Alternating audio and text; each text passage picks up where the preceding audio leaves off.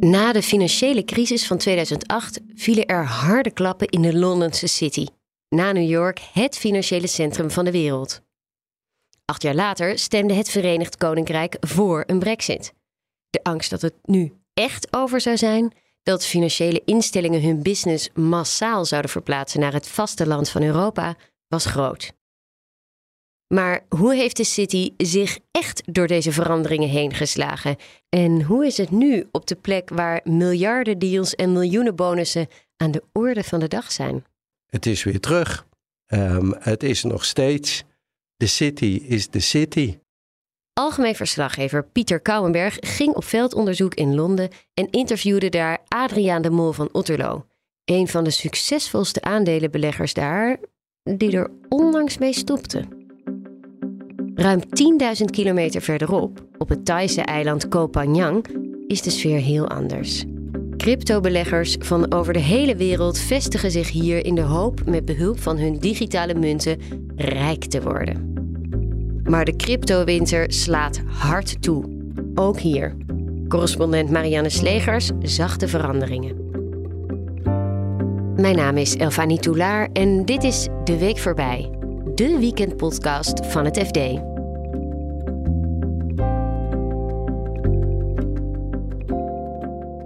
Adriaan de Mol van Otterlo was een van de bekendste aandelenbeleggers in de City en zag van dichtbij hoe de bankencrisis, de brexit en corona het kloppende financiële hart van Londen beïnvloeden. FD-verslaggever Pieter Kouwenberg schreef van 2009 tot 2016 jarenlang over de financiële sector. Ik heb de nationalisatie van ABN AMRO meegemaakt, de redding van ING, de nationalisatie van SNS, wat tegenwoordig de Volksbank heet. En toen hebben we best veel gebeld en proberen gebeld met mensen in de city om te proberen te begrijpen wat er allemaal gebeurde in de wereld. Hij wilde de mol van Otterlo dan ook heel graag interviewen. Niet in de laatste plaats, zodat hij zelf kon afreizen naar Londen om te zien wat hier zoal veranderd is de afgelopen jaren. Voor de financiële crisis van 2008 groeiden hier de bomen tot in de hemel. Ik heb het ooit uit proberen te leggen aan mijn kinderen. Uh, het ruikt naar geld. Um, marmers, marmer, uh, eethuisjes uh, waar je een fortuin betaalt voor een broodje. prachtige winkels met mooie kleding, zeg maar. maatkostuums voor mannen. je ruikt dat er geld in overvloed is. Ehm, in die periode was er chaos en onzekerheid. En wat mij nu opviel is, ehm, het is weer terug. De kantoren van die banken, vermogensbeheerders, beurshandelaren, die zitten allemaal uh, op twee plekken in Londen. Wat zijn dat voor plekken? Liggen die vlak bij elkaar? Nee, nee je hebt het, uh, het oude Financial District. Dat is in het centrum van, uh, van, van Londen. En je hebt Canary Wharf.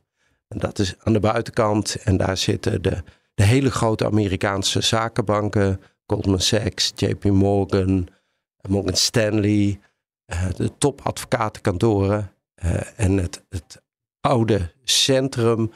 Daar zitten ook een paar grote bedrijven, maar daar, zaten ook, daar zat destijds ook ABN AMRO. Daar zat Rabobank met zijn eh, zakenbank, ING. Uh, nou, daar zit, dat, dat is wat minder daar geworden. Daar zitten veel vermogensbeheerders, maar um, het is nog steeds de city is de city. Door de brexit zijn toch veel bedrijven uh, daar ook weggetrokken. Het ging toch, het gonste toch altijd dat die city ten dode was opgeschreven. Ja, ja nou, ik merk het niet. En um, ik geloof best dat het, dat het uh, meer, uh, dat er grote zakenbanken ook een kantoor in Zwitserland of in Frankfurt hebben. Maar um, de rumor daar. Ik, ik heb nog steeds het gevoel, er zijn drie financiële centra in de wereld. New York, Hongkong, misschien nu door China niet. Dat, dat gaat dan naar Singapore. En volgens mij nog steeds Londen. Maar natuurlijk is er wel wat veranderd, vertelde de mol van Otterlo aan Pieter.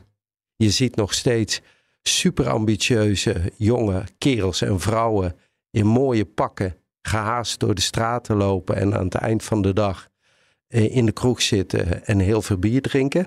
Om die spanning eruit te laten. Maar Van Otterlo vertelde van. Ehm, men is zich meer bewust van mm, wat er niet mag. En waar die, wat hij daarmee bedoelde was gewoon in de kroeg zitten met vrienden van andere banken, bekenden van andere banken en vermogensbeheerders. En elkaar aan business helpen. Hij zei dat, dat, dat is strenger. En volgens hem wordt, worden mensen nog harder afgerekend dan voorheen op hun resultaat. Zelf was de mol van Otterlo als vermogensbeheerder sowieso nooit zo van het wielen en dealen in de kroeg. Zijn uh, kantoor zat ver weg van dat uh, ecosysteem, van dat financial district, omdat hij per se niet wilde dat zijn uh, medewerkers gingen praten met anderen. Het zij om die andere tips te geven, het zij om niet authentiek zelf je ideeën te doen. Want wat, wat hij deed was, um, je moet je voorstellen, hij richt dan een fonds op um, waar je als pensioenfonds of als fonds van een universiteit je geld aan kunt geven voor een periode. Hij gaat het dan beleggen en belooft je een rendement ervoor. Hij, hij omschreef het bij me altijd als: uh, ik zoek de perfecte bruid. En daartoe uh, uh, vergaar ik enorm veel informatie, maar doe ik ook onvoorspelbare dingen waarvan ik niet altijd weet waarom ik ze doe. En inmiddels is hij een klein jaar geleden ook gestopt. Waarom? Kort en goed, de bedrijven uh, waar hij in zou willen investeren, die vond hij veel te duur. En hij voorzag dat we een hele, hele, hele zware recessie tegemoet gaan, waarin uh, de inflatie heel hoog gaat, de rente heel hoog gaat. Met andere woorden, de rendementen van bedrijven die gaan flink onderuit. Dan, zou, dan zouden jij en ik zeggen, nou, dan worden, de, worden die aandelen goedkoper, buitenkantje. En toen zei hij, nou, buitenkantje, um, dat betekent dat ik tenminste tien jaar bij moet tekenen um, om, um, nou ja, mijn service aan die klanten waar te maken. Want we gaan door een hele rough time. Hij voorspelt, dit gaat tien jaar duren. Hij verwacht een hele diepe nou ja, recessie. En um, dat, dat, dat, um, dat het gewoon tien jaar duurt voordat hij weer fatsoenlijke rendementen kan maken.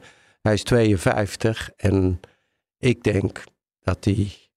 Mijn indruk was dat hij uh, behoefte had aan uh, verandering. Want het is een, uh, een, een levendige geest. Het is een, een vrije denker. Hij woont al sinds 1994 uh, in, Londen. in Londen. Maar hij is heel erg kritisch, ook op hoe het hier in Nederland gaat. Hè? Wat, wat is een kritiek precies? Ja, dat, dat is eigenlijk kort en goed. hij houdt er van zichzelf uit te dagen en hij vindt um, dat Nederland, Nederlanders zichzelf te weinig uitdagen. En eigenlijk zegt hij: We hebben het um, zo goed voor elkaar.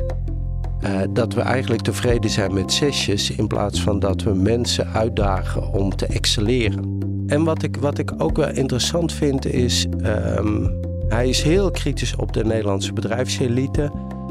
Uh, omdat hij zegt, um, ze hebben een zekere arrogantie dat ze meningen van anderen uh, terzijde werpen omdat ze vinden dat ze het zelf het beste weten. Hij, heeft het over uh, de concertgebouw-kliek. En hij is heel kritisch erop omdat hij zegt: um, in Nederland word je gewoon door die bedrijfselite terzijde geworpen als je met uh, kritische vragen en alternatieve opvattingen over wat het bedrijf moet doen aanklopt. En dat vind ik wel verfrissend. Hij stuurt ook e-mails hè, naar politici en journalisten. Uh, als hij kritiek heeft of iets wil kwijt. Heb jij zelf wel zo'n mail van hem gekregen? Zeker. Wat schrijft hij dan? Oh, uh, beste Pieter. nee hoor. Niet eens beste Pieter. Hij zegt gewoon: je analyse van X, Y of Z is totaal mis. en daar legt hij uit waarom. Um, hij is niet zachtzinnig. Dus de eerste keer dat ik zo'n mail kreeg, dacht ik: wat gebeurt hier nou? Wie is dat? Maar hij, hij heeft zijn hart op zijn tong. En beleefdheid, dat vindt hij zonde van de tijd. en, en dat doet hij naar iedereen. Um, Axo Nobel, toen die onder vuur lag. Heeft Jaap Winter, die, die voorzitter van de Raad van Toezicht van de Erasmus Universiteit, een, een keurig mailtje gestuurd. Uh, waarin hij zegt: hey, die, die, die Marion Koopmans, die viroloog bij je, die heeft het maar over dat uh, de oorzaak van het virus zit bij een dierenmarkt in China. Maar is dat wel zo? Want ik hoor dit, dat, dat. Dus waarom onderzoekt ze die andere uh, mogelijke factoren niet? En dan kun je zeggen: waar bemoeit die man zich mee? Um, maar ja, dat vindt hij leuk. Een kanarie in de kolenmijn wordt hij genoemd, hè? Ja, dat is naar aanleiding van het feit dat hij, dat hij, dat hij, dat hij zijn, zijn fonds heeft gestopt en het geld heeft teruggestort bij de mensen die het hebben ingelegd. Een aantal, een kanarie in de kolenmijn in de zin dat hij eigenlijk voorspelt, jongens, uh, we krijgen een storm over ons heen. En het grappige is, die mensen aan wie die het geld heeft teruggestort, die hebben hun aandelenposities ook teruggebracht. Dus die hebben zijn voorbeeld eigenlijk gevolgd en maken hun geld contant of leggen het in goud. En dat doe je meestal als je, als je een storm verwacht. Dankjewel Pieter. We gaan het merken.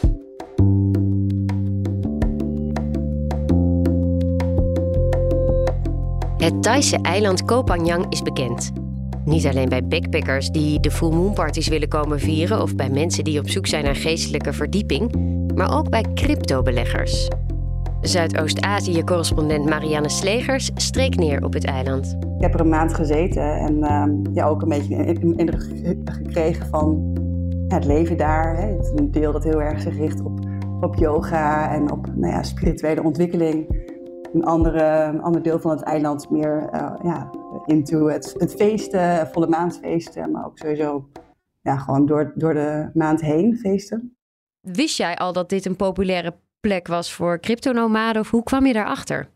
Ja, ik was in uh, april ook op Koh en toen zag ik al meerdere plekken dat er uh, crypto-meetings waren. En um, kwam langs een, eh, een café waar een, zeg maar een bordje hing met je kunt je ook met crypto betalen. En toen dacht ik al, hmm, interessant. Dat, is niet overal in Thailand het geval. Dus er zullen hier vast wel een paar mensen zitten die in de crypto-wereld werken. En eigenlijk per toeval inderdaad kwam ik ook ja, via, via erachter dat er, een hele grote Facebookgroep was, uh, Kopan Young Crypto. En dat er eigenlijk heel veel activiteiten werden georganiseerd rondom crypto.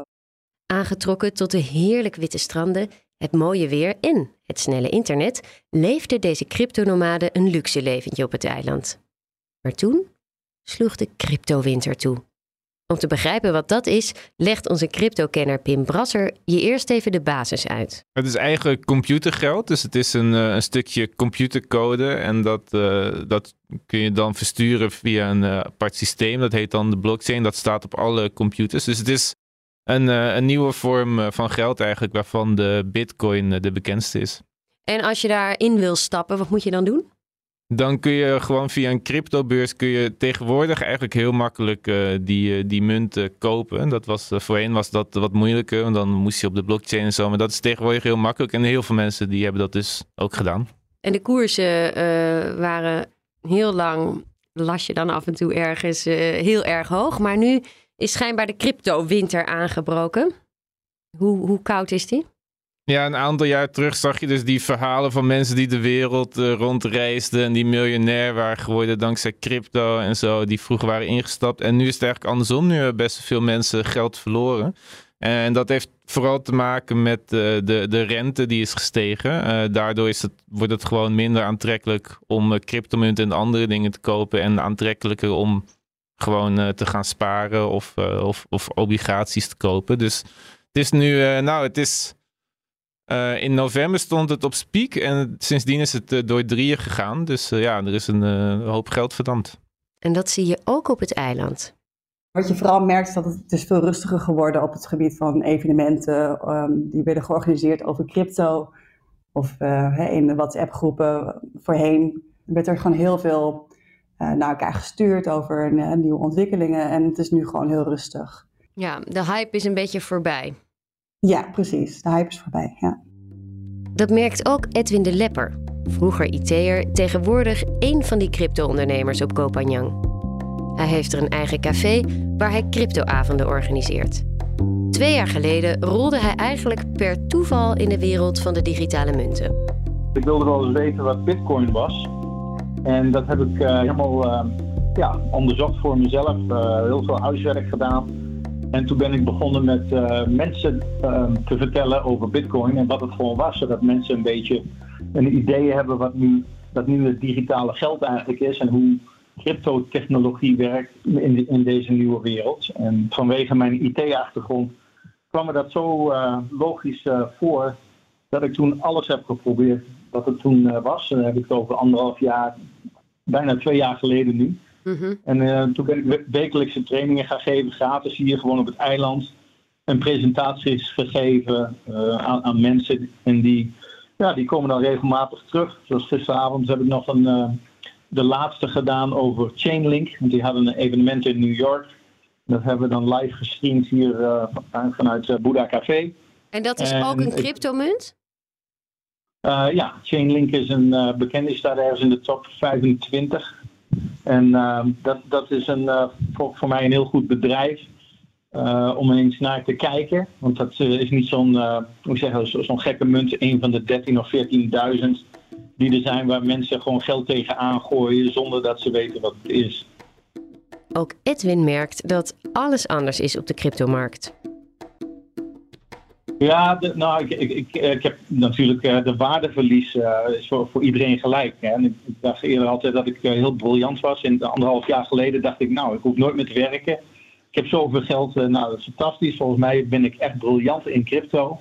En nu is het anderhalf jaar later, denk ik, goh, ik ben toch een van dezelfde mensen die ook de waarde heeft zien slinken naar, naar 20% van je portfolio, wat ik, wat ik een jaar geleden had. Weet je. Um, maar uh, moet zeggen, ze zeggen altijd van, kijk, op het moment dat je dat niet verkoopt, komt het wel een keer terug. Maar mijn ervaring is wel, je moet wel echt goed oppassen met welke projecten stop je eigenlijk geld in. En, en um, you know, er zijn heel veel projecten die er zijn nog steeds en, geweest waar mensen echt gewoon veel geld verliezen door mensen die geld stelen. Ja, heel veel mensen proberen te helpen die geld zijn kwijtgeraakt. Zelfs op de exchanges die het gestolen hebben. Uh, maar ook uh, projecten zoals Luna, die in elkaar zijn gestort, waar mensen echt honderdduizenden dollars echt gewoon kwijt zijn. Ja. Dus ja, dat, dat, dat is. Uh, en die mensen die. Ja, ik ken daar zelf ook wel een paar personen van. Dus dat is, dat is toch een hele ervaring, moet ik eerlijk zeggen, dat ik een paar maanden zelf ja, nou, wat een, wat een ellende en hoe kom je hier weer bovenop? Maar dit, dit is nog steeds onderdeel van um, ja, de onvolwassenheid van crypto. Maar de technologie zelf, dat gaat alleen maar verder en dat wordt steeds verder uh, ontwikkeld. Dus je moet gewoon, um, gewoon je, je, moet echt oppassen wat je doet met crypto. Maar zodra je daar een beetje in verdiept en wat daar gaande is, is het echt gewoon de toekomst. Uh, van, ja, zoals ik daar naartoe kijk, en ik heb een hele leven al in IT gezeten. En technologie, dat hou je niet tegen. Nee. Dus jij blijft op Kopanjang? Sowieso. Zolang, zolang het kan. Zolang het kan. Niet iedereen op het eiland merkt de gevolgen. Sommige mensen hebben inmiddels zoveel geld verdiend met bitcoins dat de marktschommelingen hen niet meer raken. Dat is een Nederlander gesproken, een, iemand die echt heel veel geld heeft verdiend. Met, uh, ook met onroerend goed en al jarenlang zakenman is. En, um, en die vertelde daar echt heel erg, uh, heel erg uitgelaten over, over, over die meetings met uh, bitcoin-miljonairs. En weet je, de ene keer zitten ze dan in Monaco, de andere keer zitten ze ergens in, in Basel. En, weet je, dat is gewoon een soort van trail die ze volgen met elkaar. En ehm, nou ja, het gaat echt over ook het sluiten van business deals. En dat zijn geen kleine handelaartjes meer, dat zijn echt mensen met toch een behoorlijk vermogen. En, en de vrijheid om overal te wonen en te werken waar ze willen. Ongelooflijk. En dat is dus inderdaad waar die handelaren op Kopanjang alleen nog maar van kunnen dromen. Ja, ik denk dat een deel daarvan alleen maar uh, van kan dromen. En misschien ook dat een deel daarvan uh, dat helemaal niet wil. Gewoon eigenlijk uh, ja, een heel rustig, eenvoudig leven wil hebben zonder te veel uh, gedoe, zeg maar. En dat nou ja, dat kan ook. Je kunt ook gewoon met een relatief klein bedrag natuurlijk in Thailand een, toch een goed leven hebben. En ja, niet, niet iedereen droomt ervan om helikopters te vliegen, denk ik. Dat was hem voor deze week. Dankjewel voor het luisteren. Volgende week hoor je mijn interview met Tim Sjongers, de nieuwe directeur van de WRD Beckman Stichting. Als je deze podcast leuk vindt, abonneer je dan vooral. Dat kun je doen door te zoeken op FD de Week voorbij, waar je dan ook naar podcast luistert. En delen met je vrienden. Dat helpt ons weer om beter gevonden te worden. De redactie van deze podcast is in handen van Yildau Bijboer. En de muziek komt van Visionair Ordinaire. Een heel fijn weekend en tot volgende week.